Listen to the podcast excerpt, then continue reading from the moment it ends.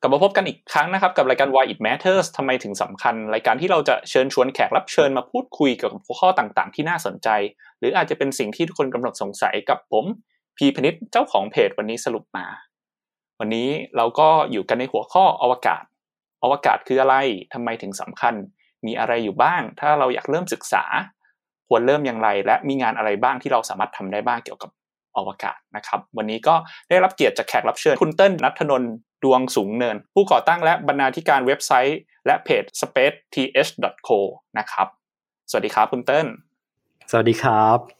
ครับโอเค งั้นอ่าก่อนอื่นอยากให้คุณเติ้ลช่วยแนะนำตัวเพิ่มเติมหน่อยว่าอ่าตอนนี้ทำอะไรอยู่บ้างแล้วก็จริงๆ spaceth.co เนี่ยมันมันมีอะไรบ้างครับในเว็บไซต์นี้ ได้ครับก็ชื่อเติ้ลนะครับ แล้วก็ถ้าชื่อที่ใช้ในอินเทอร์เน็ตเนี่ยก็จะใช้ว่า at นัทนนนะครับ n u t n 0 n นะครับก็ตอนนี้เป็นผู้ร่วมก่อตั้ง แล้วก็บรรณาธิการบริหารสื่อออนไลน์ Spaceth ครับก็เป็นสื่อด้านอวกาศเนาะครับ ก็ตอนนี้อยู่มาได้ 4 ปีแล้วนะครับ ก็เพิ่งเพิ่งครบ 4 ปีไปเร็วมากนะครับไม่ไม่คิดว่าจะเร็วขนาดนี้ เริ่มทำตั้งแต่ปี 2000 2017นะฮะซึ่งตอนนั้น ข่าวในการการพูดถึงเรื่องของอวกาศในไทยเนี่ยมันก็มันไม่ได้เยอะเท่ากับปัจจุบันเนาะแล้วเราก็เลยเจอปัญหาว่าเออโอเค ไม่เป็นไรถ้าเราอยากจะอ่านข่าวอวกาศ เราอยากจะให้มีพื้นที่ที่พูดถึงเรื่องอวกาศเนี่ยเราก็ทำขึ้นมาเอง ก็ตอนนั้นร่วมมือกับกรนะฮะก็กรทองวิทยาสเวตกุลก็เป็นผู้ร่วมก่อตั้งด้วยกันนะครับแล้วก็ทำ Space TH มา ซึ่งตอนนี้ Space TH เนี่ยก็มีคนตามอยู่บน Facebook เนี่ย ประมาณสามน่าจะสามแสนกว่าแล้วนะครับ แล้วก็เอ่อคนที่เข้าผ่านเว็บไซต์เนี่ยก็ถ้ารวมตั้งแต่ช่วงช่วงแรก ๆ รวมตั้งแต่ช่วงก่อตั้งเลยเนี่ยก็ตอนนี้ก็น่าจะประมาณสี่ล้านห้าล้านเรคคอร์ดแล้วครับ ก็มีทำจริง ๆ เราทำหลายอย่างนะฮะทำ มีกำลังจะมีพอดแคสต์ด้วยครับจริง ๆ เราเคยทำพอดแคสต์มาแล้ว season หนึ่งแล้วก็ตอนนี้กำลังจะวางแผนทำอีก season หนึ่งนะครับ แล้วก็มีสื่อที่เป็นเฟซบุ๊กเนาะเป็น Facebook Page ที่หลายคนก็น่าจะรู้จักเราจาก Facebook Page นะครับ แล้วก็มีทางด้านของ Instagram นะครับ แล้วก็มีทวิตเตอร์ด้วยแต่ทวิตเตอร์เนี่ยเราจะเอาไว้คอยอัปเดตเวลาที่มันมีเหตุการณ์สำคัญสำคัญนะครับ แล้วก็ตอนนี้ เพิ่งเพิ่งมีมีน้องเข้ามาช่วยทำเรื่องสื่อวิดีโอนะครับ ซึ่งตอนนี้ก็โอถือว่าถือว่าค่อนข้างพอใจ แล้วก็คนคนดูคนดูเยอะมากนะ ตัววิดีโอชุดใหม่ที่ทำมันจะคล้ายๆ เป็นสารคดี แต่ว่าฟังสนุกสนุกนะครับดูได้เรื่อยๆ แล้วก็เนื้อหามันจะอัปเดตกว่าสารคดีเนาะเพราะว่าถ้าสารคดีใหญ่เนี่ยมันใช้เวลาโอกว่าจะถ่ายกว่าจะอัดอะไรเป็นปีแล้วบางทีเนื้อหามัน มันไม่ relevant กับปัจจุบันแล้วอะไรเงี้ยครับ ก็เรียกว่า Space TH เป็นเป็นสื่อออนไลน์ยุคใหม่ละกันที่พูดถึงเนื้อหาฝั่งทางด้านของอวกาศนะครับอืมครับโอ้น่าน่าสนใจมากเลยครับ เดี๋ยวรอติดตามพอดแคสต์นะครับ คิดว่าช่วงนี้น่าจะเอ้ยคนฟังพอดแคสต์เพิ่มขึ้นครับนี้อะไรครับ โอเค ได้เลยงั้นเดี๋ยวผมขอเริ่มที่คำถามแรกก่อนเลยแล้วกันนะครับคำว่าอวกาศเนี่ยคืออะไรครับคุณเติ้ล โอเคเอ่อจริง ๆ แล้วคำว่าอวกาศเนี่ย ถ้าเราพูดกันในภาษาไทยเนี่ย มันมันแปลว่ามันแปลว่าที่ที่ไม่มีอากาศเนาะคือคือมันถ้าในภาษาอังกฤษมันคือคำว่า space เนาะที่แปลว่าช่องช่องว่างหรือว่าพื้นที่ที่มันว่างเปล่าครับ แต่ว่าถ้าเราคิดแค่ว่าโอเค อวกาศคืออะไร space คืออะไรอะไรเงี้ยมันมันก็จะดูเหมือนกับเป็นแค่คำคำหนึ่งนะแต่ว่าทีนี้ต้นอยากชวนให้นึกอย่างนี้ว่า ตั้งแต่ในสมัยอดีตนะครับ มนุษย์เนี่ยมองมองท้องฟ้ามามานานแล้ว แล้วก็มนุษย์เนี่ยก็สงสัยว่ามันมีอะไรอยู่บนนั้น แล้วก็เอ่อข้างบนนั้นมีอะไรมันเป็นสวรรค์หรือเปล่า แล้วก็พอมนุษย์ตั้งคำถามแบบนี้มันก็นำมาซึ่งการสังเกตเนาะความเชื่ออะไรต่างๆ มากมายนะครับ เกิดเป็นศาสตร์ต่างๆ เริ่มต้นจากการที่มนุษย์เขาเริ่มสังเกตธรรมชาตินะครับ เกิดเป็น การศึกษาวัตถุท้องฟ้านะครับซึ่งจริง ๆ ก็เป็นรากฐานที่มาของตัวโหราศาสตร์ด้วยนะครับ เพราะว่าเมื่อก่อนเนี่ยเมื่อก่อนคือคือมนุษย์เขาช่างสังเกตเนาะจริง ๆ มนุษย์เราช่างสังเกตมานานแล้ว แล้วก็ถ้าเราดูพวกกลุ่มดาวชื่อดาวอะไรเนี่ยมันมันจะสอดคล้องกับวัฒนธรรม สอดคล้องกับเอ่อ culture ในแทบจะทุกทุกที่ทั่วโลกเลยครับเพราะว่า ในแต่ละประเทศในแต่ละ culture เนาะเขาก็จะมีมุมมองต่อท้องฟ้าต่างกันไปอะไรอย่างเงี้ยครับ ถ้าแบบเอ่อชาวเอ่อมันจะมีตำนานเนาะที่เขาเล่าว่าโอ้แสงเหนือนี่คือเป็นวิญญาณของบรรพชนอะไรแบบเนี้ยครับก็คือในในพื้นที่นั้นๆเนี่ยเขาก็จะมีเรื่องเล่าของตัวเอง อย่างชาวเอ่อชาวอียิปต์อย่างเงี้ยก็เขาก็จะมีความเชื่อว่าโอเค กลุ่มดาวนี้เป็นแบบนี้นะพีระมิดต้องสร้างประกบดาวแบบนี้นะอะไรแบบนี้ครับ ดังนั้นจริง ๆ แล้วเนี่ยอวกาศเนี่ยถ้าถ้าพูดกันเนี่ยมัน มันไม่ใช่แค่การพูดถึงท้องฟ้าหรือว่าสิ่งที่อยู่นอกโลกในในในปัจจุบันอีกต่อไปแล้ว แต่ว่ามันคือการที่เราพูดถึงตั้งแต่ณวันแรกที่มนุษย์เกิดขึ้นมาบนโลก แล้วมนุษย์มองขึ้นไปบนท้องฟ้า เวลาที่เราสำรวจอวกาศครับ เราจะต้องพูดถึงรวมถึงสิ่งเนี้ยเข้ามาหมดเลย เพราะว่าจริง ๆ แล้วเนี่ย ถ้าเรานับ องค์ความรู้ของมนุษยชาติเนี่ยโอเค ถ้าเราถามว่าองค์ความรู้ที่เก่าที่สุดของมนุษย์คืออะไรโอเค หลายคนก็จะบอกว่า เอ้ย น่าจะเป็นเรื่องของการการแพทย์หรือเปล่าอ่าหรือว่าคณิตศาสตร์หรือเปล่าฟิสิกส์หรือเปล่าภาษาหรือเปล่าอะไรแบบนี้ครับแต่ว่าจริง ๆ แล้วเนี่ยสิ่งแรกที่มนุษย์ศึกษาและตั้งคำถามกับมันเนี่ยมันคือดวงดาวมันคือท้องฟ้า อืมอืมนี่แหละคือคือคือนิยามของอวกาศและเราต้องการที่จะสื่อสารตรงนี้ว่าเอ้ยอวกาศเนี่ยมันมันไม่ใช่แค่เรื่องที่ว่า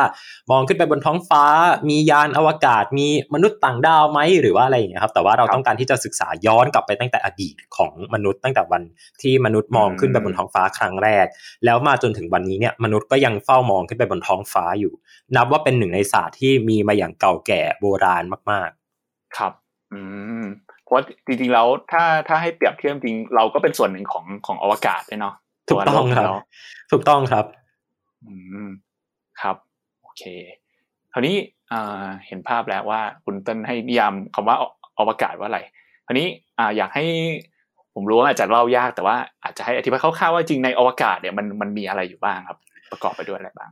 เอ่อถ้านับว่าถ้านับว่าอวกาศ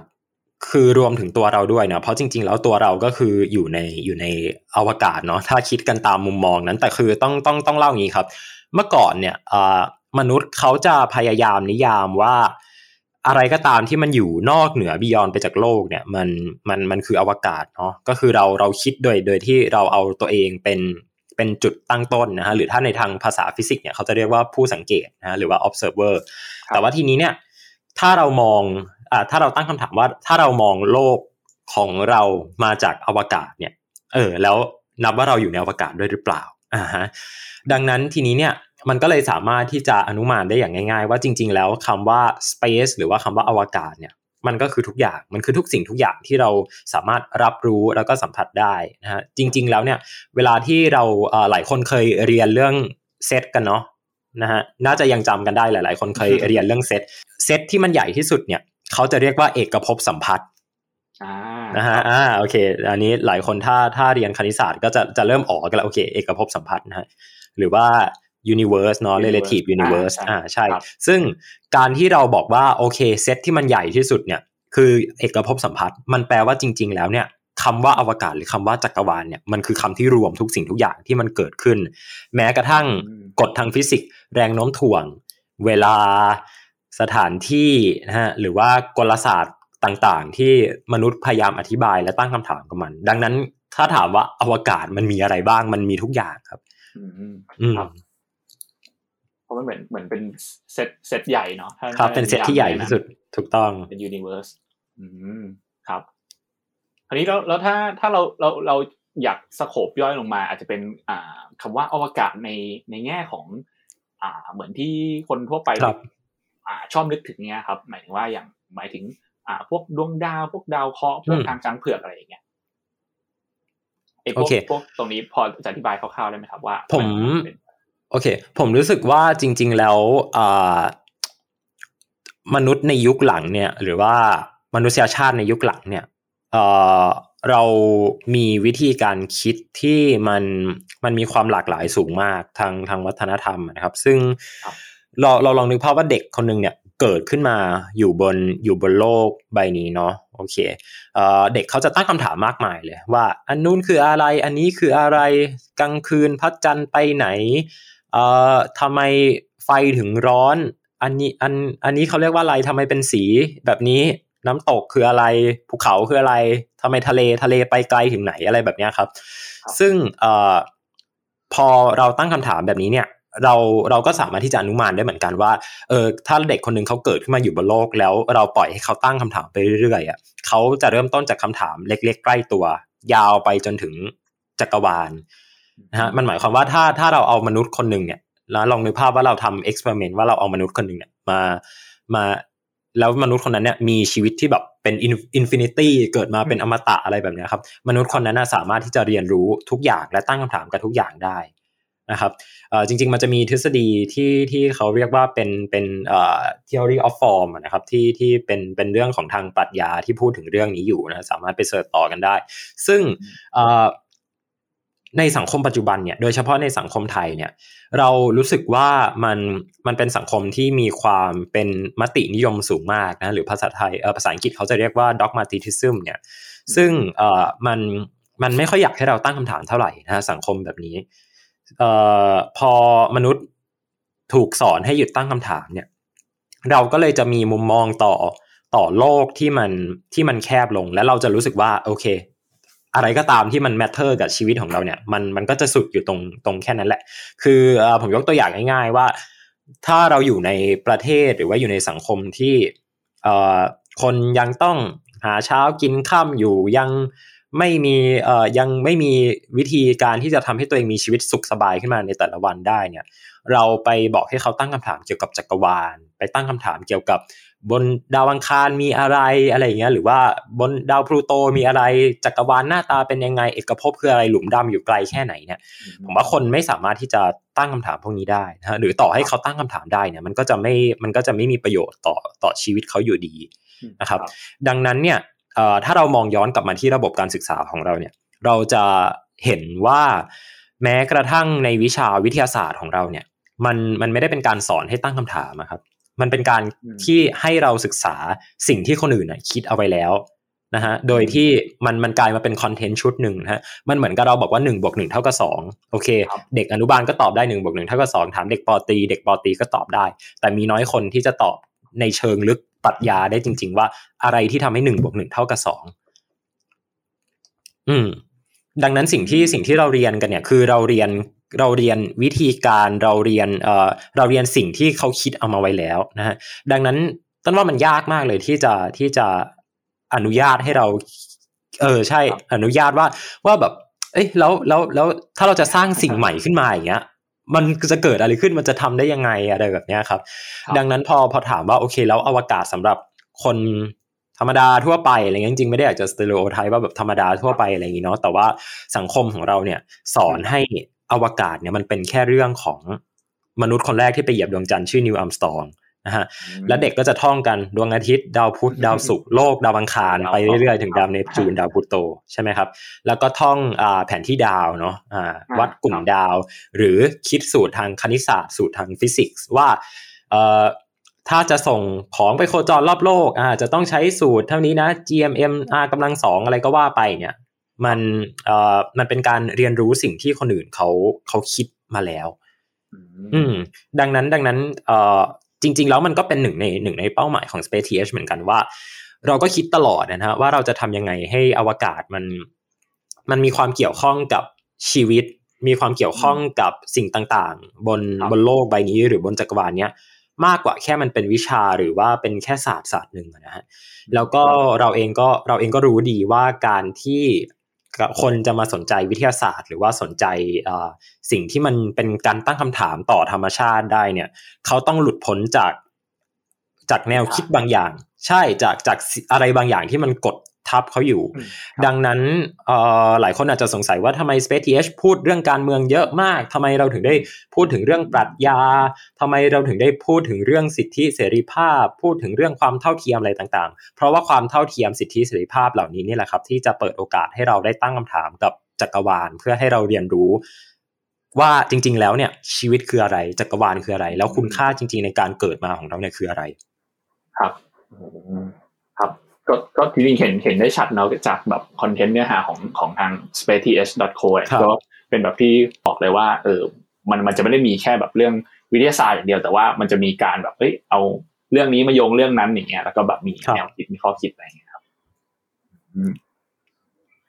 อ่าคราวนี้แล้วแล้วทำไมหมายถึงว่าสุดท้ายเนี่ย ถ้าอย่างเมื่อกี้เห็นเห็นมีประเด็นที่น่าสนใจที่บอกว่าส่วนส่วนใหญ่ ถ้าคนเราอะไม่เหมือนพื้นฐานชีวิตคนเราอะมันยังไม่ได้แบบดีขนาดนั้นยังโดนกดทับอยู่เงี้ยคนเราก็จะไม่ค่อยแบบได้สนใจแบบสิ่งข้างภายนอกหรือว่าอวกาศอะไรเท่าไหร่อะไรเงี้ยอันนี้ผมผมเลยอยากรู้ว่าแล้วสำหรับ อ่า เมืองไทยอย่างเงี้ยสำหรับคนไทยอย่างเงี้ย มันมันอวกาศสำคัญกับเรายังไงครับ หมายถึงว่าถ้าเราไม่ใช่ประเทศที่แบบพัฒนาแล้วเหมือนอเมริกา หรือว่าประเทศอะไรที่เขาส่งจรวดไปสำรวจดวงจันทร์แล้วอะไรเงี้ยอันนี้ผมอยากให้มอง พูดในแง่ของเมืองไทยอย่างเงี้ยมันมันมีความสำคัญกับเราอย่างไรบ้างโอเคเอ่อผมรู้สึกว่าไม่ไม่ว่าจะยังไงก็ตามนะเอ่อมนุษยชาติมันมันเดินหน้าไปอยู่ตลอดนะฮะคือมนุษย์มันไม่อยู่กับที่หรอกนะฮะตั้งแต่ตั้งแต่วันแรกที่มนุษย์เดินออกมาจากถ้ำตั้งแต่ตั้งแต่แบบความไปอ่าอยู่ร่วมกันเป็นสังคมพยายามที่จะเพาะปลูกเพื่อที่จะทำให้มันเกิด เอ่อเกิดความสัมพันธ์ระหว่างหมู่บ้านระหว่างเผ่าระหว่างหมู่ไปจนถึงวันที่มนุษย์กล้าที่จะเดินเรือออกไป แล้วก็ค้นพบทวีปใหม่นะครับเอ่อผมว่ามันมันมันมันเป็นสิ่งที่ค่อนข้างอธิบายได้อย่างชัดเจนในตัวมันเองอยู่แล้วว่ายังไงมนุษย์ก็จะต้องเดินทางไปในอวกาศ แล้วก็อยู่ในดวงดาวหลายดวงนะฮะหรือที่ที่อีลอนมัสเขาจะ เรียกว่าเอ่อ multi multi planetary เนาะคือเราจะเป็น multi planetary species นะเอ่อเมื่อก่อนเนี่ยถ้าจะให้เรานิยามเผ่าพันธุ์มนุษย์เนี่ยสมมติว่าเรานิยามเผ่าพันธุ์มนุษย์มาสักเผ่าพันธุ์หนึ่งอะไรอย่างเงี้ยเอ่อมันก็จะมีความเป็นเหมือนกับการอยู่อาศัยในคอนติเนนต์นั้นๆ หรือว่าในในทวีปนั้นๆ หรือแค่ในเมืองนั้นๆ ด้วยซ้ำแต่เราจะค้นพบว่าโอเค ทุกเผ่าพันธุ์เนี่ยมันมันมีความพยายามในการเชื่อมต่อหากันโดยตลอด ซึ่งเอ่อ มันมันไม่แปลกว่าทำไมในอนาคตมนุษย์ถึงจะต้องเดินทางไปสำรวจอวกาศนะฮะเราก็น่าจะเห็นข่าวกันเนาะแบบอยากที่จะไปตั้งถิ่นฐานบนดาวอังคาร หรืออาจจะเดินทางไปยังดาวเคราะห์ที่ห่างไกลอะไรแบบนี้ครับ ซึ่งสุดท้ายแล้วเนี่ยโลกหรือว่าเผ่าพันธุ์มนุษย์เนี่ย มันก็จะต้องมีความเชื่อมโยงอะไรบางอย่างด้วยกันอยู่ดี ดังนั้นดังนั้นสุดท้ายแล้วต่อให้ ต่อให้บอกว่าโอเคประเทศไทยยังเป็นประเทศไม่พัฒนานะเรายังมีปัญหานู่นนี่นั่นอยู่เรายังมีปัญหาทางการเมืองปัญหาทางสังคม ปัญหาทางทางเท้าเอ่ออะไรต่างๆ เนี่ย หรือว่าแบบเอ่อ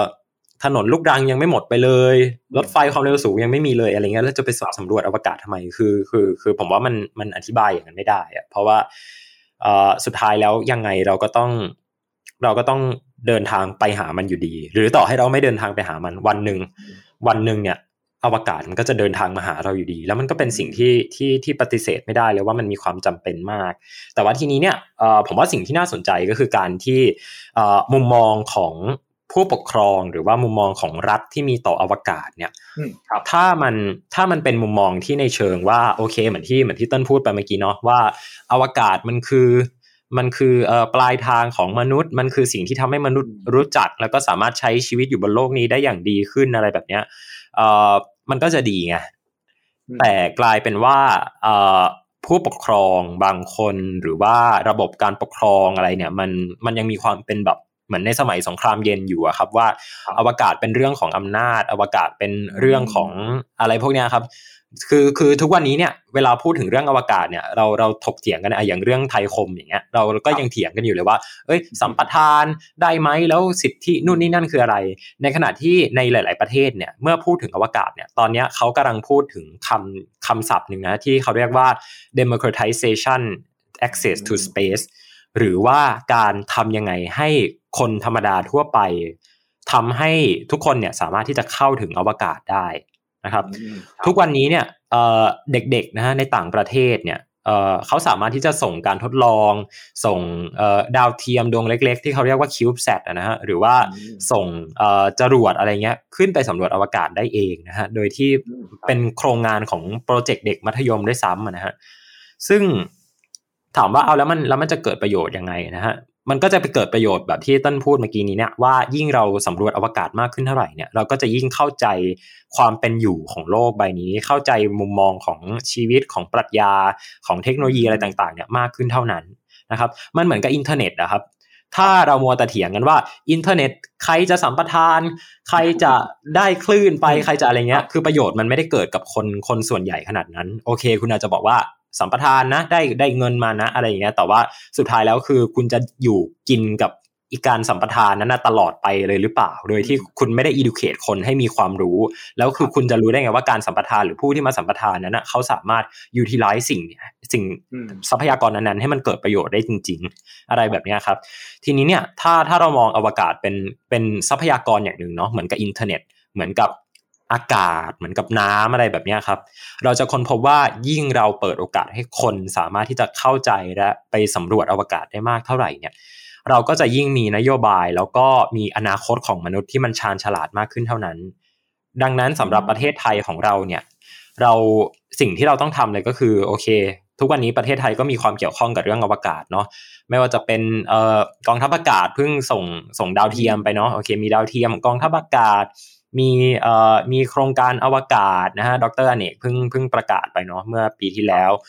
มีการร่างพรบอวกาศนะครับแล้วก็มีอะไรต่างๆ เกิดขึ้นเยอะแยะมากนะครับ มีการจัดทำปั้นปลุกปั้นสตาร์ทอัพอวกาศอะไรกันมากมายแล้วแต่เนี่ยนะฮะแต่ว่าถ้าประชาชนยังไม่มีความรู้ยังไม่มีความเข้าใจ แล้วก็มองอวกาศเป็นเป็นเหมือนกับช่องทีวีนะฮะต้องสัมปทานกัน เป็นเหมือนกับ คลื่นความถี่เป็นเหมือนกับวงโคจรดาวเทียมต้องสัมปทานกันเท่านั้นเนี่ยคือประชาชนไม่ได้เข้าใจอวกาศจริงๆ และเราไม่เราจะไม่สามารถเรียกตัวเองได้เลยว่า เราเป็นประเทศที่สามารถใช้งานสามารถใช้ประโยชน์จากอวกาศได้อย่างคุ้มค่าจริง ๆ ตามที่มันควรจะเป็นเพราะผมมองว่าจริงๆอวกาศมันเป็นเรื่องที่แบบ ยิ่งยิ่งใหญ่กว่านั้นเนาะเหมือนเหมือนที่คุณเติ้ลเปรียบเทียบว่าเหมือนอินเทอร์เน็ตอะไรเงี้ยถ้าถ้าสมมติว่ามัวแต่มาเอ้ยเถียงกันเรื่องสัมปทานเนี่ยแทนที่จะแบบเออเปิดกว้างให้ทุกคนใช้แล้วก็แบบ อ่ามีการให้ทำการให้การศึกษา มีการให้มุมมองที่ถูกต้องเนี่ย ให้คนมีความรู้อะไรเงี้ยมันก็น่าจะเป็นประโยชน์มากกว่าที่มาถกเถียงกันเรื่องครับ อะไรแบบนี้ ครับผมก็พยายามผมผมผมก็พยายามไฟตรงนี้อยู่นะในในเรื่องของอะไรหลาย ๆ อย่าง ที่เรารู้สึกว่ามันมันมันไม่ make sense มันยังมันยังมีอะไรหลาย ๆ อย่าง ที่มันปิดกั้นเราจากมุมมองที่มันทำให้เกิดการพัฒนาจริง ๆ นะครับซึ่งก็เอ่อผมว่า Space TH เนี่ย เห็นได้ชัดมาก เพราะว่าอะไร เพราะว่า Space TH มันมันไม่ได้เกิดจากรัฐมาสั่งให้ทำครับคือผมทำมาเนี่ย ไม่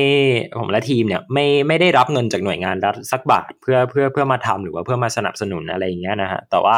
เราทำขึ้นมา เพราะเรารู้สึกว่าโอเคเนี่ยมันมันมันสำคัญนะมันให้มุมมองอะไรบางอย่างกับเรา มันทำให้ประชาชนเนี่ยมีความรู้เท่าทันนะฮะสิ่งที่มันจะเกิดขึ้นต่าง ๆ ในอนาคต แต่ว่าถ้าถ้าเรามองจากมุมมองของรัฐเนี่ยอ่าฮะการสื่อสารเนี่ยมันก็จะเป็นไปในไปในอีกทางหนึ่งครับ ดังนั้นผมว่ามันมันคือการ balance และเป็นการถ่วงดุลอำนาจซึ่งกันและกันว่าโอเค การสำรวจอวกาศโดยรัฐก็จะมีอยู่นะ แต่ก็ต้องอย่าลืมว่ามันคือมุมมองโดยรัฐ การสำรวจอวกาศโดยประชาชน โอเค ก็ยังมีอยู่นะ บริษัทเอกชนประเทศไทยก็มีนะครับ New Space Space s a p NB Space อะไรพวกนี้ก็เป็นบริษัทเอกชนสัญชาติไทย ครับแต่ว่าถ้าเราถ้าเราโฟกัสกันในเรื่องของอในเรื่องของการพัฒนาจริง ๆ แล้วเนี่ยมันก็จะย้อนกลับไปที่ต้นพูดถึงเมื่อกี้นี้ว่าโอเคโมเดลเรื่องของการสัมปทานโมเดลเรื่องของอะไรพวกนี้วิธีการคิดแบบรัฐเนี่ยก็จะยังมีการคิดแบบรัฐอยู่นะครับดังนั้นถ้าเรายังคิดแบบรัฐอยู่เนี่ยอวกาศมันจะไม่ถูก democratize จริง ๆนะครับแล้วเติ้ลว่าทุกคนไม่ชอบหรอกนะทุกคนไม่ชอบหรอกว่ามีหน่วยงานหน่วยงานหนึ่งหรือว่ามีรัฐคอยมากำกับดูแลอะไรทุกอย่างเนี่ยคือมันโอ้โหมัน ผมว่ามันยุคสงครามเย็นมากถ้าจะคิดอย่างนั้นนะครับ ทุกวันนี้เรากำลังก้าวเข้ามาสู่ยุคที่ทุกอย่างมันถูก decentralize หมดแล้วนะฮะบล็อกเชนบิตคอยน์อะไรต่างๆ เนี่ยคือคือคือมันไม่มีอะไรที่เป็นที่เป็นศูนย์กลางที่คอยควบคุมอะไรพวกนี้ทุกอย่างมันไปออร์แกนิกมาก ถ้าเราไม่สามารถที่จะให้ awareness ที่ถูกต้องกับประชาชนได้เนี่ย เราจะกลายเป็นแค่ follower ตลอดกาลเลย แล้วเราจะไม่รู้ด้วยซ้ำว่าไอ้สิ่งที่มันเกิดขึ้นเนี่ย มันคืออะไรนะครับ ทุกวันนี้เนี่ย เมื่อเติ้ลรู้สึกว่าการที่อินเทอร์เน็ตเข้ามาในประเทศไทยได้ ถ้าพูดตรงๆก็คือเร็วกว่าเร็วกว่าประเทศอื่นๆ นิดนึงนะฮะถ้าถ้าย้อนกลับไปดูในประวัติศาสตร์เนี่ยเป็นสิ่งที่ช่วยให้ประเทศไทยของเราเนี่ยพัฒนาขึ้นมาได้เยอะเลยนะฮะการที่คนเข้าถึงอินเทอร์เน็ตเนี่ยโดยเฉพาะประเทศไทยเนี่ยถ้าเราไปดูตัวกราฟที่เป็น speed ความเร็วเนาะโอเค ประชาชนเข้าถึง speed ความเร็วได้เยอะมากครับ แต่ ถ้าเราไปดู content ที่คนไทยดูเนี่ยนะ เราก็จะพบว่ามันก็เป็น entertain เป็น entertain เยอะซะส่วนใหญ่นะครับ เมื่อเทียบกับหลาย ๆ ประเทศที่อัตราการเอ่อการเกิดขึ้นของ internet adoption เนี่ยเขาช้ากว่าเรานิดนึง แต่ content ที่เขาเสพสิ่งที่เขาทำการใช้งานอินเทอร์เน็ตเนี่ยเฮ้ยมันเป็นไปเพื่อเพื่อประโยชน์อะมันเป็นงานวิทยาศาสตร์อะมันเป็นการที่เด็ก ๆ เขามาแบบ join กันทำ project ร่วมกันอะไรแบบนี้เนี่ย เห็นไหมว่าการที่แค่เรามีสิ่งนั้นในประเทศเนี่ย แต่เราไม่ได้ utilize มันอย่างเต็มที่ถูกต้องจริง ๆ เนี่ย ผมว่ามันไม่มีประโยชน์ คือมันโอเคมันมีประโยชน์ส่วนหนึ่งแหละ แต่มันมันไม่คุ้มค่ากับการลงทุนของเราไปนะครับต้นเชื่อว่าถ้าเกิดสมมติอยู่ดีๆ ต้นเดินเข้าไปในรัฐสภาอ่าแล้วก็บอกว่าเราจะแจกซิมอินเทอร์เน็ตให้อ่าให้เด็กๆฟรี มีคนแย้งแน่นอนว่าเด็กก็ไปเล่นเกม เด็กก็ไปดู YouTube นะครับ ดังนั้นเนี่ย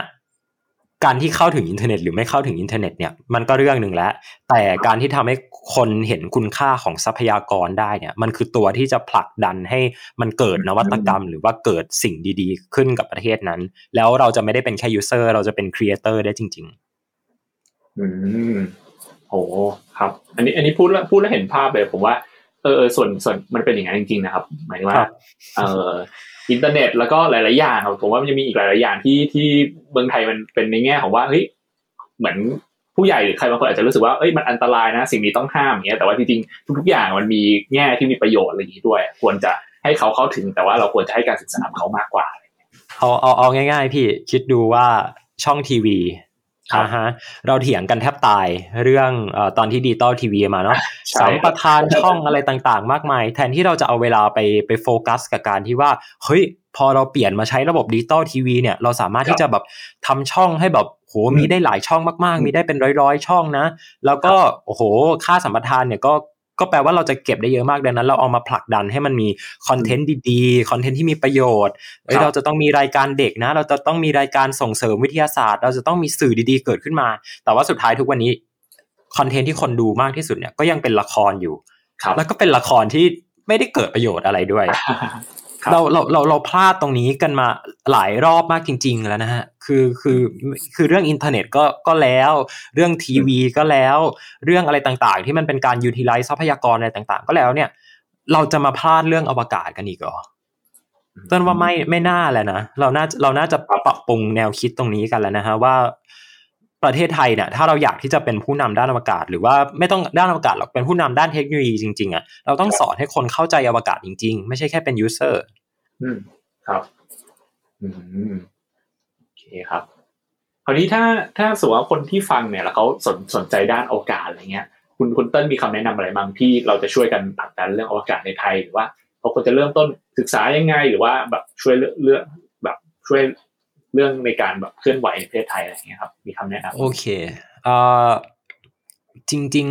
ๆ มันทำได้หลายหลายแง่มาก เท่าเท่าที่เท่าที่นึกออกเร็วๆตอนนี้นะฮะคือ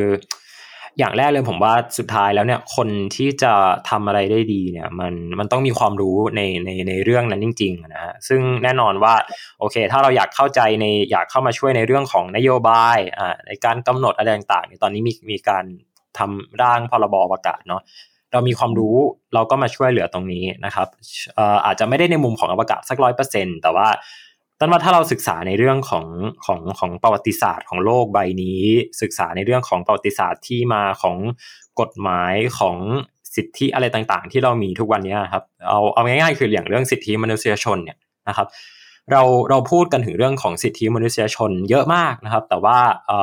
ต้นว่าน้อยคนที่จะรู้ว่าจริง ๆ แล้วตัว เอ่อ UN uh, Declaration of Human Rights เนี่ยที่เขาร่างกันในหลังสงครามโลกครั้งที่สองเนี่ยเขาเขียนว่าอะไรบ้าง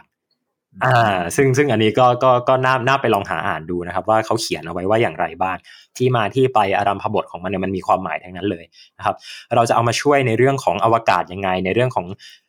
การเมืองกฎหมายการออกกฎหมาย อะไรคือการถ่วงดุลอำนาจระหว่างฝ่ายนิติบัญญัติฝ่ายบริหารฝ่ายตุลาการคืออะไรเนี่ยตรงนี้เราต้องเข้าใจเชิงลึก แล้วเราจะสามารถเข้ามาช่วยแก้ปัญหาได้ นะครับ ในขณะเดียวกันการสำรวจอวกาศเนี่ยมันก็เป็นอะไรที่มันเกิดขึ้นตลอดเวลานะครับ คือคุณอาจจะบอกว่าโอเค ฉันเก่งในทางด้านของนักฟิสิกส์อยากมาช่วยเหลือด้านฟิสิกส์อยากมาช่วยเหลือเรื่องของงานวิทยาศาสตร์งานวิชาการอะไรพวกนี้มันก็ทำได้เหมือนกันนะครับ แล้วยิ่งเออเราเนี่ยเราเราที่นั่งกำลังนั่งฟังกันอยู่เนี่ยเราต้องรู้สึกว่าเรามี privilege เรามี privilege ตรงที่อย่างน้อยเราสามารถเข้าถึง หนึ่งคือเราสามารถเข้าถึงอินเทอร์เน็ตกันได้นะครับในราคาที่ไม่แพงมากสองก็คือตอนนี้เป็นเวลาสามทุ่มสามทุ่มครึ่งนะครับ บางคนสามทุ่มยังต้องทำงานอยู่เลยอาชีพใช้แรงงานต่างๆนะครับ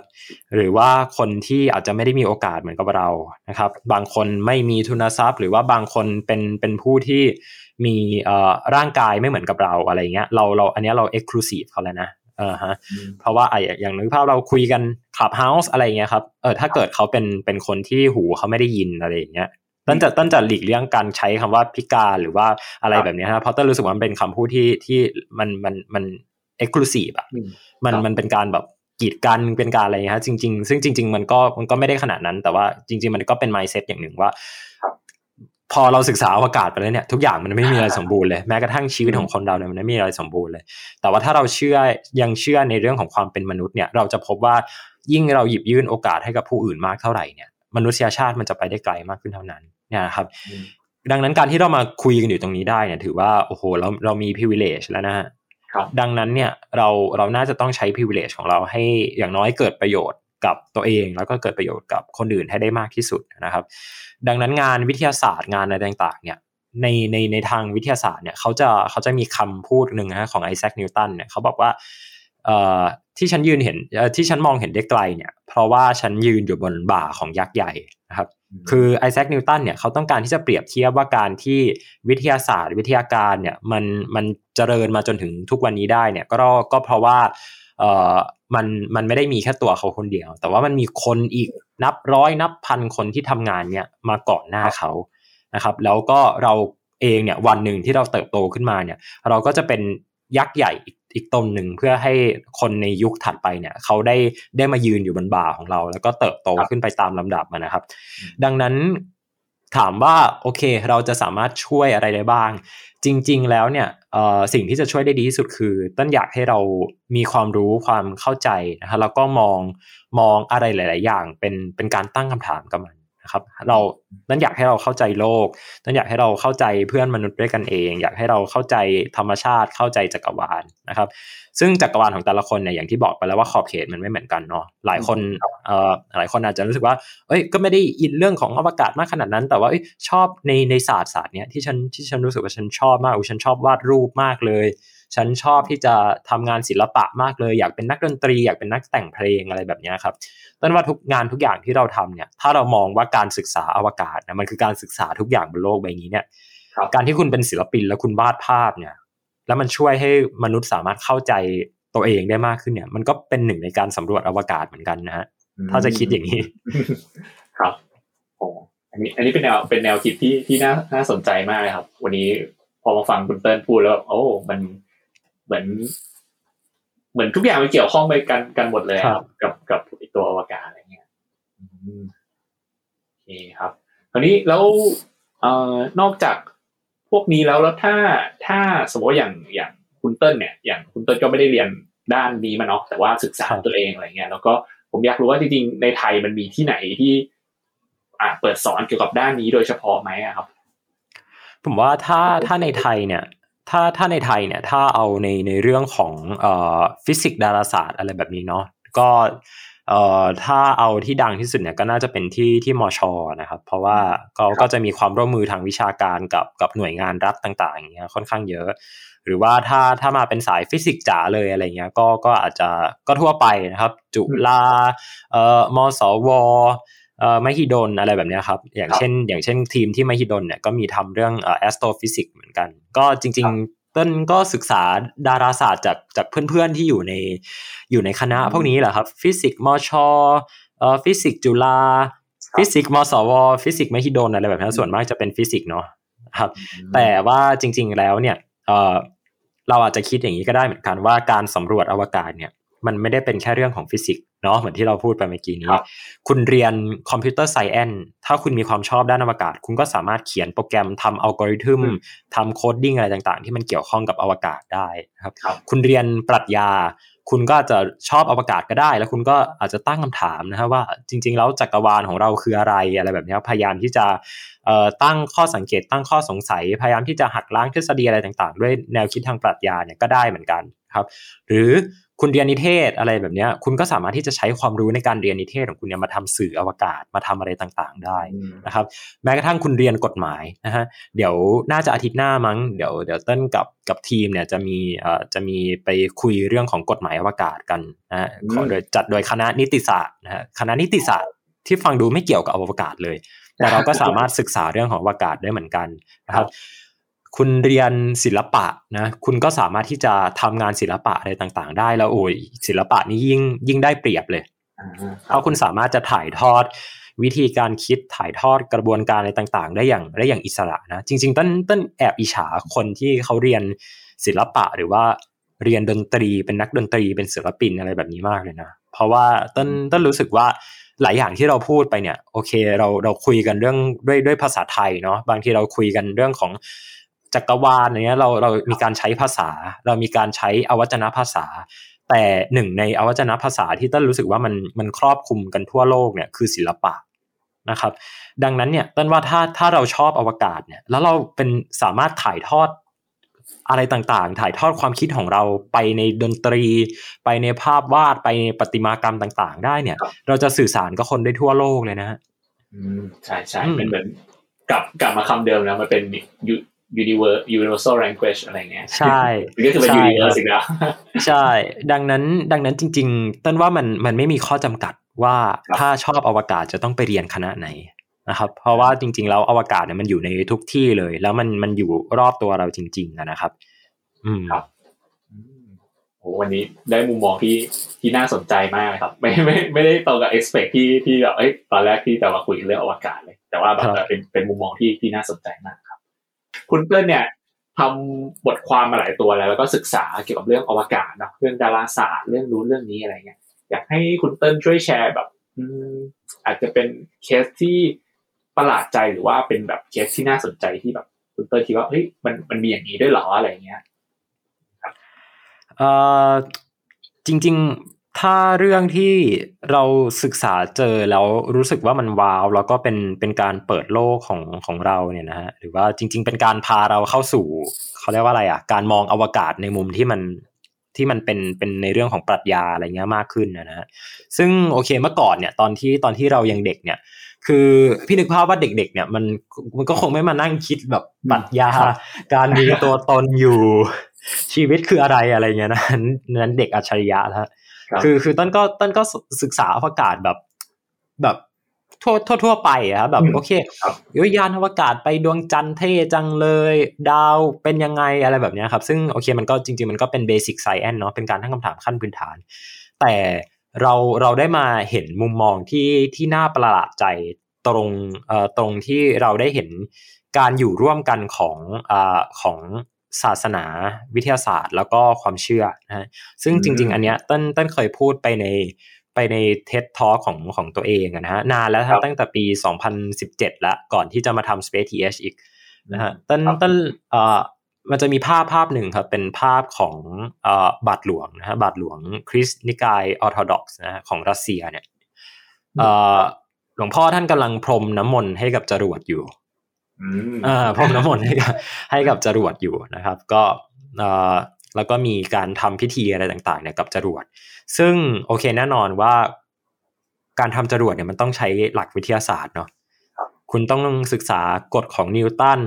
คุณต้องศึกษาเอ่อคุณต้องศึกษาหลักฟิสิกส์ต่างๆ หลักการโคจร การทำเครื่องยนต์วิศวกรรมอะไรต่างๆ มากมายนะฮะในขณะที่ศาสนาเนี่ยมันเป็นเรื่องของความเชื่อเรื่องของจิตวิญญาณอะไรอย่างนี้เนาะ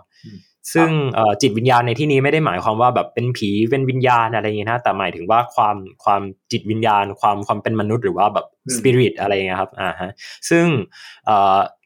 การที่สองสิ่งเนี้ยมันมาอยู่ในมันมาอยู่ในภาพเดียวกันได้เนี่ยแต่ว่ามัน powerful แล้วมันมันชวนให้เราคิดว่าจริง ๆ แล้วเนี่ย คนจะชอบคิดว่า เอ้ย ทำไมจะต้องมีพิธีกรรมอะไรต่างๆ พวกนี้ด้วยทำไมเราจะมีความเชื่อไปทำไมทำไมเราไม่เชื่อในวิทยาศาสตร์อะไรเงี้ยครับต้นว่ามันเป็นมันเป็นการที่เราพยายามละทิ้งความเป็นมนุษย์นะครับ สุดท้ายแล้วเนี่ยเราเราปฏิเสธไม่ได้ว่ามนุษย์เนี่ยมันมันเป็นส่วนประกอบกันของความกล้า ความกลัวนะฮะความความรู้สึกแรกที่เกิดขึ้น เขาเรียกว่าเขาเรียกว่าอิโมชันอลของของมนุษย์อะครับ ถ้าเราต้นจำไม่ได้ขออภัยจริง ๆ ว่ามาจากหนังสือเรื่องอะไร แต่ว่าในหนังสือเนี่ยเขาบรรยายเอาไว้ว่าความความอารมณ์หรือว่าความรู้สึกแรก ๆ ของมนุษย์เนี่ยมันคือมันคือความกลัวอืม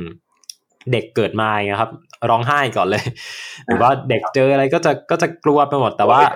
ใช่แต่มันก็จะมีอีกอีกอันหนึ่งก็คือเรื่องของความกล้านะครับแล้วก็ความโกรธเนาะเรื่องของความโกรธ เพราะว่าอะไรเพราะว่า เออ มันเป็นสิ่งที่มัน drive อะไรหลาย ๆ อย่างนะฮะรวมถึงรวมถึงมันถ้าพูดตรงๆก็คือทำให้มนุษย์เนี่ยอยากที่จะเอาตัวรอดอะไรแบบนี้ครับ แบบถ้ามีคนมาทำร้ายเราโกรธทุบหัวเลยอะไรอย่างเงี้ยฮะมนุษย์ก็จะก็จะ survive อะไรอย่างเงี้ยครับ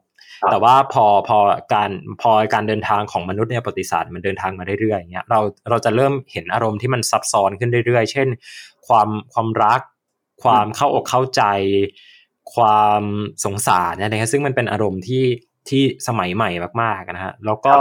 การเกิดขึ้นของศาสนาเนี่ยมันมันมันนับว่าเป็นสิ่งที่น่าซับซ้อนแล้วก็น่าน่าสนใจมากอย่างหนึ่งของมนุษย์นะครับ ดังนั้นเนี่ยภาพที่ต้นเล่าให้ฟังเนี่ยว่าเป็นบาทหลวงมาพรมน้ำมนต์ยานอวกาศเนี่ยมันมันสะท้อนได้เห็นถึงตรงนี้แหละครับว่าจริง ๆ แล้วเนี่ยแม้ว่าเราจะเป็นมนุษย์เนี่ยเรา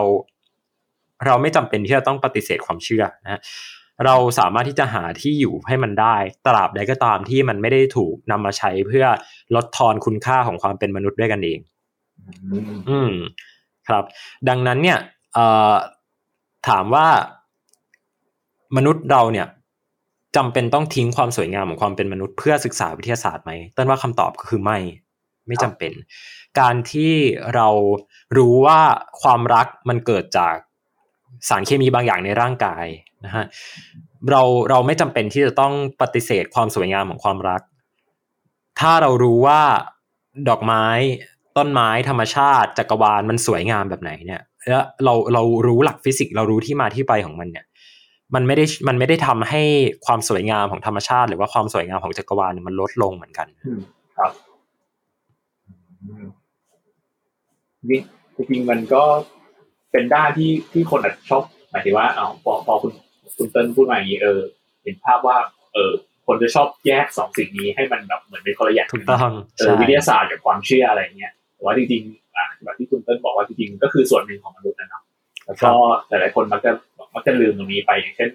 มันมันจะมีคนส่วนใหญ่ว่าในโลกนี้จะมีคนสุดตรงสองทางนะคือถือทางวิทยาศาสตร์ไม่เชื่ออะไรเลย ไม่ emotional เลยกับคนที่แบบไปได้ emotional เลย แล้วก็แบบไม่ได้เชื่อวิทยาศาสตร์ เชื่อตามความเชื่อเดียวเลยว่า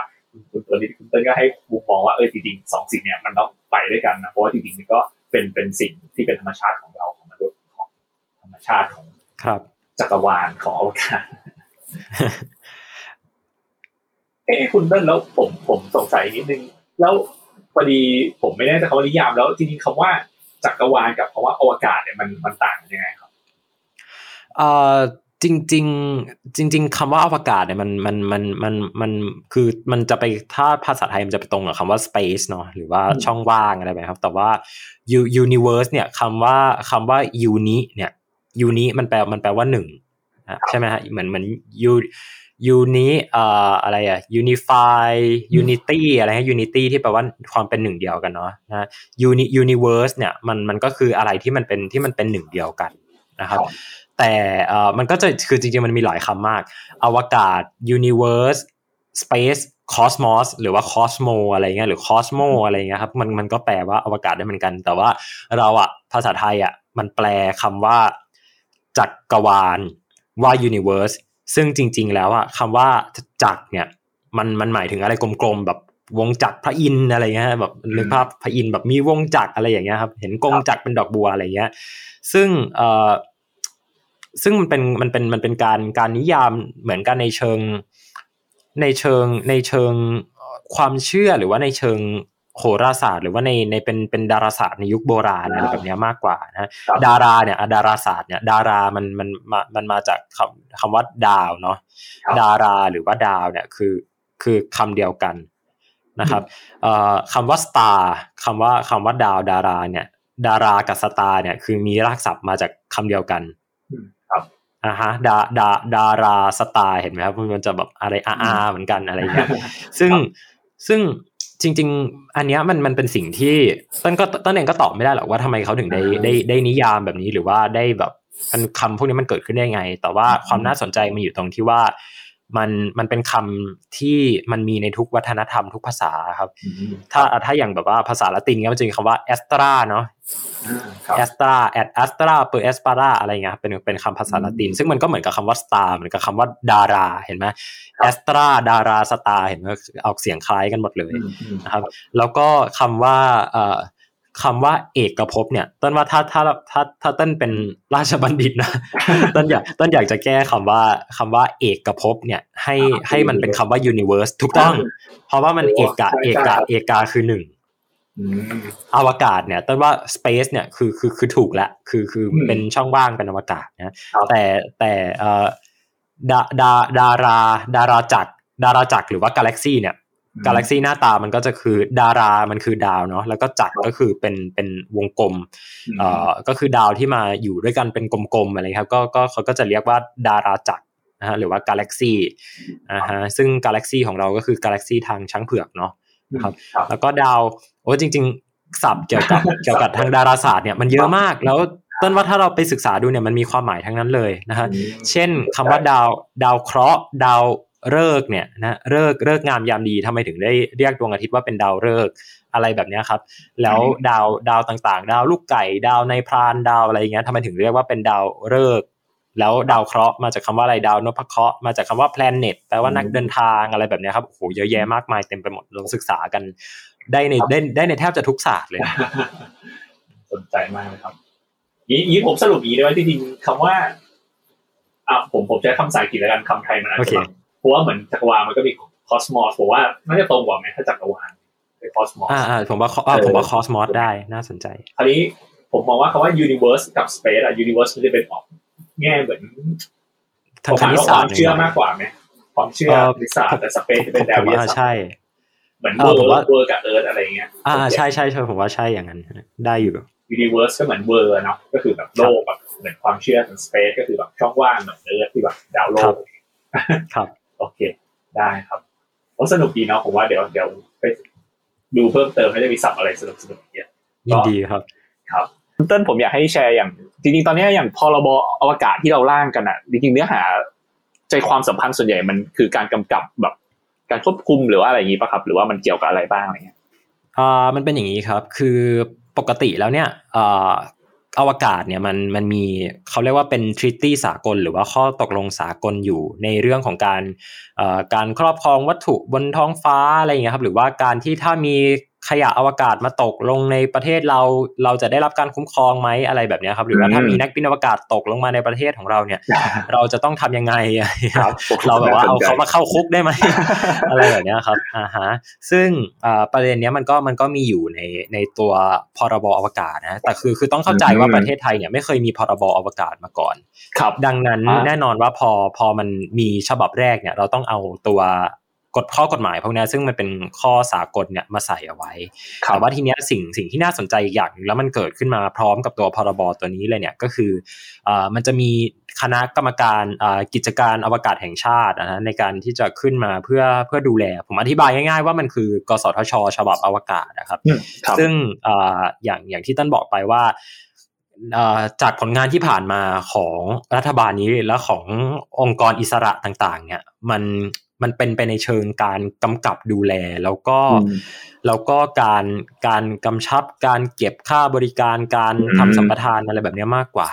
ดังนั้นถ้าเราจะโฟกัสในเรื่องของการทำให้เกิด Space Economy หรือว่าการเกิดไอเดียใหม่ๆ การที่เด็กและเยาวชนจะได้ทำงานอวกาศอะไรแบบนี้ผมว่าการมีอยู่ของหน่วยงานนี้เนี่ยเราต้องมาเราต้องมาช่วยกันดูว่าทำยังไงให้ให้มันเกิดประโยชน์ใน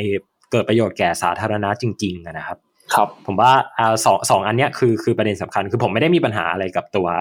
กฎบัตรที่ที่บอกว่าจะต้องช่วยเหลือนักบินอวกาศจะต้องอะไรอย่างเงี้ยเพราะว่ามันมันเบสิกอยู่แล้วประเทศไหนก็มีแต่ว่าถ้าเราไปศึกษาตัวโครงสร้างการดูแลนโยบายด้านอวกาศเนี่ยนะฮะในอย่างที่ผมพูดไปว่ามันมี SGSC เนาะนะครับคือเป็นเป็นคนอายุไม่เกินจำไม่ได้ว่าไม่เกินเท่าไหร่น่าจะไม่เกิน 30เนี้ยอย่างตอนนี้ก็มี มีดรวาเลตเนาะนะก็ก็เป็นหนึ่งในหนึ่งในสมาชิกด้วยนะครับซึ่งเขาก็เวลาที่มันมีการ ออกกฎหมายอวกาศอะไรต่างๆ ในในภูมิภาคหรือในประเทศต่างๆเนี่ยคือหน่วยงานนี้เขาก็จะมาช่วยกันดูนะครับ หรืออย่างในในประเทศสหรัฐเนี่ยก็อย่างที่บอกมันมีหลายหน่วยงานมากนะตั้งแต่สภานู่นสภานี่มีสสสวและสวอเมริกาเขามาจากการเลือกตั้งด้วยไงมันก็มันก็มันก็ดูเหมือนจะมีการมีการแบบถ่วงดุลอำนาจกันเต็มไปหมดแต่ว่าก็ก็ต้องมาดูว่าตัวตัวตัวพรบอากาศตัวนี้เนี่ยมันมันควบรวมอำนาจเกินไปหรือเปล่า ผมว่าเนี่ยเป็นสิ่งที่เราต้องมาตั้งคำถามกัน ครับเรียกว่าต้องช่วยกันผลักดันนะให้มันใช่ให้ให้ให้ประโยชน์กับประชาชนมากขึ้นนะตอนนี้เหมือนแบบมันยังแบบอะไรก็ไปทางรัฐทางอำนาจอะไรหมดเลยผมว่าไม่ผมว่าไม่พ้นโมเดลกสทช ไม่พ้นโมเดลแบบ DE อะไรพวกนี้น่ากลัวมากพูดอย่างนี้ละครับ โอเคคราวนี้ข้อข้อต่อไปผมอยากถามเรื่องนี้ดีกว่า ผมคิดว่าน่าจะเป็นเรื่องอ่าที่คนสนใจกันเยอะเนาะในช่วงหลังนี้ อ่า ผมอยากรู้ อยากให้ ช่วยออกมุมมองความเห็นเกี่ยวกับเรื่องการเดินทางไปอวกาศดีกว่า เราไปเราเดินเราไปถามเรื่องเกี่ยวกับ อ่า ไปนอกนอกประเทศไทยบ้างคดีอ่า ที่มี launch ไปแล้วเนาะตัวของของ Virgin เนาะกับ Galactic แล้วก็มี Blue Origin เนาะแล้วก็เดี๋ยวมีตัวของ SpaceX อะไรเงี้ยคุณเติ้ลรู้สึกยังไงบ้างครับ พอพอเห็นเขา launch ไปแล้วสองเจ้าแล้วก็มีความเห็นยังไงบ้างว่า เออ มันการเดินทางอวกาศเนี่ยมันมันอยู่ใกล้ตัวขึ้นไหมมีความตื่นเต้นกับเรื่องนี้ไหมอะไรเงี้ยครับ ผมว่ามันเหมือนมันเหมือนธุรกิจการบินสมัยก่อน เมื่อก่อนการการนั่งเครื่องบินเนี่ยมันมันเป็นเรื่องของการ adventure ครับเหมือนกับแบบคือโอเค มนุษย์คนแรกที่บินเอ่อเขาเรียกเลยนะ บินข้ามมหาสมุทรแอตแลนติกอะไรเงี้ยโอ้โหเป็นฮีโร่เป็นนัก adventure มีความกล้าหาญมากนะฮะมาจนถึงจุดหนึ่งก็ เครื่องบินก็กลายเป็นเรื่องของสงครามเนาะก็เกิดสงครามโลกครั้งที่หนึ่งครั้งที่สองอะไรเงี้ยครับก็มีการใช้เครื่องบินเพื่อการรบอะไรต่างๆ ก็ว่าไป แต่ว่าสุดท้ายแล้วเวลาที่เราพูดถึงเครื่องบินเนี่ย ทุกวันนี้เนี่ยมันมันเป็นเรื่องทางการค้าและมันเป็นเรื่อง commercial ที่ทุกคนสามารถที่จะ เข้าถึงได้อะฮะเช่น เช่นถ้าเกิดว่าเนี่ยอย่างตอนอย่างตอนเนี้ยเติ้ลอยู่อยู่ที่ภูเก็ตอะไรเงี้ยเดี๋ยวเดี๋ยว week หน้าเติ้ลจะกลับกรุงเทพก็โอเคนั่งเครื่องบิน ดังนั้นเราก็ต้องมีความรู้ว่านั่งเครื่องบินนั่งยังไง จองตั๋วยังไงเครื่องบินทำไมขึ้นไปแล้วหูอื้อแล้วถ้าหูอื้อบนเครื่องบินเราจะต้องทำยังไง ต้องเคี้ยวหมากฝรั่งไหมต้องอ้าปากต้องอะไรแล้วแต่ครับคืออวกาศก็เหมือนกันผมว่า เมื่อก่อนเนี่ยเราเรามองอวกาศกันใน ในแง่ของการที่เป็นเป็นเรื่องแอดเวนเจอร์ครับ แต่ว่าทุกวันนี้เนี่ยอวกาศมันอวกาศมันเป็นเรื่องที่เราก็เริ่มเห็นคนรวยๆเขามีตังค์ก็สามารถที่จะขึ้นไปเที่ยวอวกาศได้เจฟเบซอสเอ่อเอ่อเจฟเบซอสริชาร์ดแบรนสันอะไรต่างๆอีลอนมัสก์อะไรอย่างเงี้ยครับ มันโอเคมันเป็นเรื่องของคนรวยก็จริง แต่ว่าอย่างที่ว่าเมื่อก่อนเนี่ย ธุรกิจการบินเนี่ยมันก็เป็นเรื่องของคนรวยเหมือนกันจะขึ้นเครื่องบินต้องใส่สูทอะไรอย่างเงี้ยครับบอกว่าแต่ทุกวันนี้คือบอกว่า ผมก็ใส่รองเท้าแตะขึ้นเครื่องบินอะไรก็ดูชิลมากนะฮะก็อวกาศเหมือนกันวันหนึ่งใครจะไปรู้ว่าเราอาจจะไปนั่งยานวนรอบดวงจันทร์เล่นๆ แล้วก็จิบชาอะไรอย่างนี้ก็ได้ครับผมว่ามันมันมันใกล้ตัวเรามากแล้วก็ผมถ้าถ้าชวนคิดตามผมว่าอนาคตมันก็จะเป็นเรื่องของ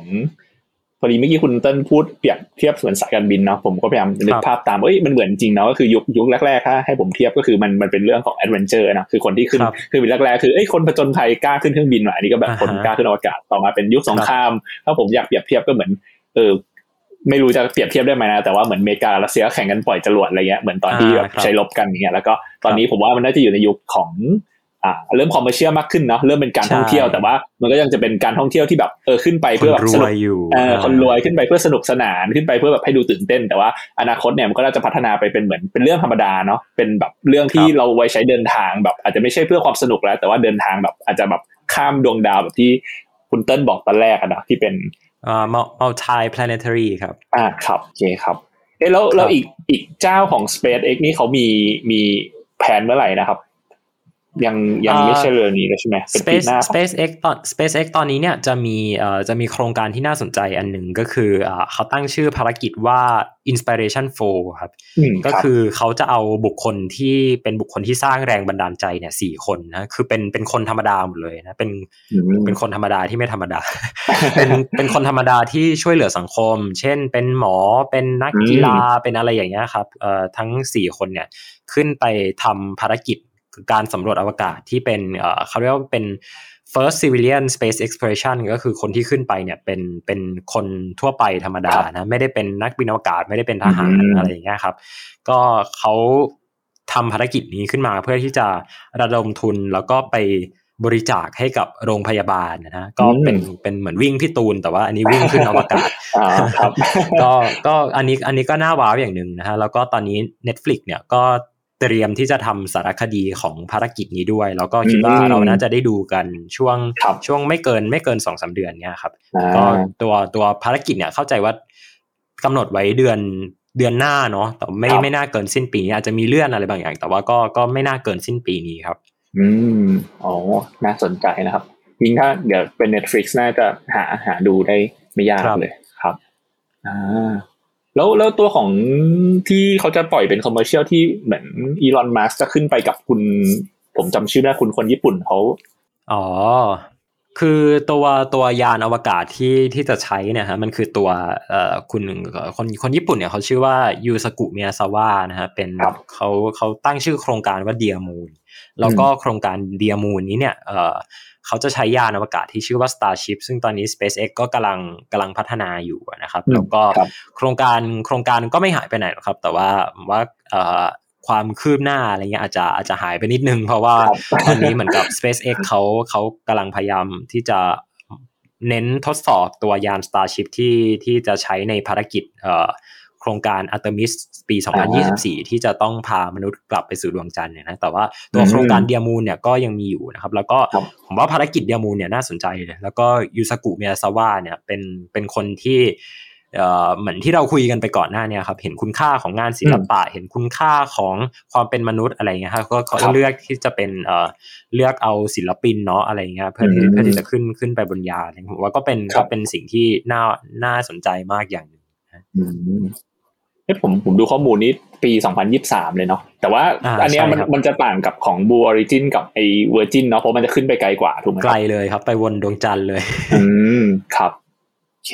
ก็น่าสนใจ เดี๋ยวเราติดตามครับ โอเค ได้ครับ โอเคงั้นเดี๋ยววันนี้ผมขอสรุปที่อ่าวันนี้เราพูดคุยกันมา อ่าสักหน่อยนะครับ ก็วันนี้เราอยู่กับคุณเติ้ลนะครับ คุณเติ้ลก็มาแชร์เรื่องอวกาศครับว่า อวกาศคืออะไรอวกาศคือช่องว่างนะครับจริงแล้วคุณเติ้ลบอกว่าอวกาศเนี่ยคือการสังเกตการคือการศึกษาเนาะแล้วก็เป็นรากฐานของอ่าโหราศาสตร์เลยเป็นศาสตร์หนึ่งที่เก่าแก่ที่สุดในในในโลกเราเนาะจริงๆพวกการแพทย์ฟิสิกส์ภาษาดวงดาวอวกาศเนี่ยทุกอย่างมันมีความเชื่อมโยงกันไปหมดเลย ก็ตั้งแต่ในอดีตที่อ่ามนุษย์เราก็มองท้องฟ้ามาเนาะตั้งแต่สมัยก่อนแล้ว อันนี้ในอวกาศมีอะไรบ้างคำว่าอวกาศเนี่ยหรือว่า universe เนี่ยจริงๆคุณเติ้ลให้นิยามว่าจริงมันเป็นเซตที่ใหญ่ที่สุดเนาะก็คือมันรวมทุกอย่างในจักรวาลเลยรวมถึงแรงโน้มถ่วงเวลาสถานที่กลศาสตร์แล้วก็จริงๆโลกเราเนี่ยก็อยู่ในจักรวาลเหมือนกันนะครับนี้ทำไมอวกาศถึงสำคัญ เพราะว่ามนุษย์เนี่ยก็ต้องมีการพัฒนาไม่หยุดอยู่กับที่นะครับ ก็ อวกาศเนี่ยมันก็จะเป็นสิ่งที่มนุษย์ก็จะเดินทางไปต่อในในในเฟสถัดไปเหมือนกันนะครับ ที่คุณเติ้ลให้นิยามว่าเป็นเป็นเป็น multi planetary species ครับครับ ก็อนาคตเราจะไม่ได้อยู่แค่โลกอีกแล้วนะครับ ก็เราจะขึ้นไปตั้งติ่งฐานตั้งอะไรอย่างนี้ แล้วก็ถึงเราไม่เดินทางหาอวกาศเนี่ยสักวันเดี๋ยวอวกาศก็จะเดินทางมาถึงเราแน่นอนครับในเร็วๆนี้ ก็ถ้าอยากเริ่มศึกษาเรื่องอวกาศนะครับ มีคำแนะนำอะไรบ้างนะครับ ก็จริงๆคุณเติ้ลก็บอกว่าถ้าสมมติว่าในไทยเนี่ยจริงๆที่ มีเปิดศึกษาอยู่ส่วนใหญ่ก็จะเป็นด้านด้านฟิสิกส์มากกว่าเนาะแล้วก็ก็เป็นตามจุฬามสว แล้วก็ ฟิสิกส์ดาราศาสตร์ก็มีที่มอชอนะครับ ถ้าถ้าอยากศึกษาเฉพาะด้านโดยตรงเลย แต่ว่าจริงคุณเติ้ลบอกว่าจริงๆเราศึกษาศาสตร์ด้านไหนก็ตาม ไม่ว่าจะเป็นด้านฟิสิกส์ด้านวิทยาศาสตร์เนาะจริงๆวิทยาศาสตร์ผมว่าทั้งเคมีชีวะก็ก็เกี่ยวข้องกับอวกาศได้หมดเลยเนาะแล้วก็ไม่ว่าเราจะศึกษาด้านปรัชญาด้านนิเทศอะไรก็มาทำสื่อเกี่ยวกับอวกาศ แล้วก็นิติศาสตร์แม้แต่เรื่องกฎหมายเรื่องศิลปะอะไรเงี้ยคุณเติ้ลก็บอกว่าจริงๆมันสามารถทำงานเกี่ยวกับอวกาศได้ในหลาย ๆ ด้านเลยนะครับ อันนี้เคสที่น่าสนใจที่คุณเติ้ลยกมาวันนี้ก็คืออ่าคุณเติ้ลบอกว่าคุณเติ้ลเนี่ยไปเจอภาพภาพหนึ่งเนาะที่เป็นภาพของอ่านักบวชเนาะนิกายออร์โธดอกซ์ของรัสเซียเนี่ยพรมน้ำมนต์ให้จรวดอยู่นะนะเป็นจุดที่ทำให้คุณเติ้ลแบบเอ้ยตระหนักคิดได้ว่าเออจริงๆอ่าวิทยาศาสตร์เนี่ยมันมันเชื่อมโยงกับทุกอย่างเลยเนาะมันเป็นธรรมชาติของมนุษย์ทั้งเรื่องศาสนาเรื่องความเชื่อนะครับเรื่องจิตวิญญาณของมนุษย์อะไรเงี้ยก็อ่าคุณเติ้ลแชร์มุมมองว่าจริงๆแล้วอ่าเราไม่ควรจะ ละทิ้งความเป็นมนุษย์ไปนะครับ ก็ควรจะมีทั้งสองด้านทางด้าน emotional ทางด้านวิทยาศาสตร์ก็ตามนะครับ มันไปคู่กันก็เราไม่จำเป็นที่จะต้องแบบเอ้ยเชื่อเรื่องวิทยาศาสตร์แล้วก็ปฏิเสธความสวยงาม หรือว่าปฏิเสธอารมณ์ของสิ่งที่เราเจออะไรเงี้ยครับทุกอย่างมันรวมเป็นสิ่งเดียวกันหมดเลยนะครับโอเค ก็วันนี้ก็คร่าวๆประมาณนี้นะครับ เดี๋ยวสุดท้ายอาจจะให้คุณเติ้ลอาจจะฝากอะไรเกี่ยวกับอ่าคนที่สนใจในเรื่องอวกาศ แล้วก็อาจจะฝาก ช่องทางติดตามหรือว่าอะมีอะไรอยากฝากสุดท้ายได้เลยครับ ก็เอ่อไม่มีคนบนฟ้าครับ ไม่มีความศรัทธามีแค่เราใต้ฟ้าเดียวกันครับ ใต้อวกาศครับอืมครับครับ แค่นี้ครับอ่าเออผมผมพูดไปหมดแล้วโอเคครับ คราวนี้อยากฝากช่องทางติดต่อเพิ่มเติมไหมครับอ๋อหรือว่าโอเคมีมีอะไรตอนช่วงนี้ที่แบบไอยอยากอยากช่วยให้แบบเออคนผลักดันหรือว่าช่วยติดตามเพิ่มเติมเนี่ยแบบเมื่อกี้ที่พูดเกินมา โอเค ก็จริง ๆ ติดตามติดตาม Space TH ได้เหมือนเดิมนะครับผมว่าหลายคนก็น่าจะน่าจะคุ้นคุ้นเคยกันไปอยู่แล้วนะครับ แล้วก็จริงๆเอ่อเดี๋ยวผมกับเอ่อผมกับทีมที่ Space Lab เนี่ยกำลังพยายามที่จะทำงานแข่งอันหนึงนะฮะชื่อว่าเอ่อ ชื่อว่า AI Space Challenge นะฮะซึ่งก็เป็นเป็นการอืมสอนให้ให้เราเอ่อเอาศาสตร์ของเรื่องของคอมพิวเตอร์ไซแอนมารวมกับศาสตร์อะไรก็ได้นะฮะแล้วแต่อย่างครับที่ผมบอกไปแล้วเมื่อกี้นี้คืออวกาศมันไม่ได้มีแค่เรื่องของแบบดาราศาสตร์หรือว่าฟิสิกส์อะไรบางอย่างเนาะคือคือมันคือทุกอย่างเลยนะก็ผมผมอยากให้คือไม่คือไม่ต้องมาลงแข่งก็ได้ ผมว่าเพราะมันมันก็ยากมันมันก็ครับยากแหละคือผมผมว่าก็เออคือแต่ผมแค่อยากให้ทุกคนเห็นว่าเออเนี่ยการ กิจกรรมอวกาศ หรือว่าอืมความความร่วมมือหรือว่าอะไรต่างๆ มากมายเนี่ยมันมันช่วยให้เราเนี่ยสามารถที่จะดำเนินอะไรต่างๆ แล้วก็ทำให้ประเทศนี้มันพัฒนาขึ้นมาได้ แล้วก็คุณไม่จำเป็นต้องเป็นนักบินอวกาศครับคุณเป็นใครก็ได้ครับอืมครับ โอ้ขอบคุณคุณเติ้ลมากนะครับ วันนี้ผมก็ เปิดมุมมองของตัวเองขึ้นเยอะเหมือนกันเนาะแล้วก็เชื่อว่าเพื่อนๆที่ฟังหลายๆคนก็จะเห็นอวกาศเป็นเรื่องที่ใกล้ตัวมากขึ้นแล้วก็กว้างมากกว่าเดิมนะครับก็สำหรับ session วันนี้ก็ที่พูดมาทั้งหมดเดี๋ยวเราจะทำเป็นบทความนะครับสรุปลงเพจ วันนี้สรุปมากับ House Thailand นะครับก็สามารถไปกดติดตามกันได้ หรือว่าใครฟังแล้วมี feedback อะไรก็ส่งไป inbox ไปที่เพจได้นะครับวันนี้ก็ขอบคุณทุกคนมาก ๆ ที่เข้ามาฟังกันนะครับ แล้วก็ขอบคุณคุณเติ้ลมาก ๆ เลยครับ ครับ ขอบคุณมากครับ ครับ สวัสดีครับ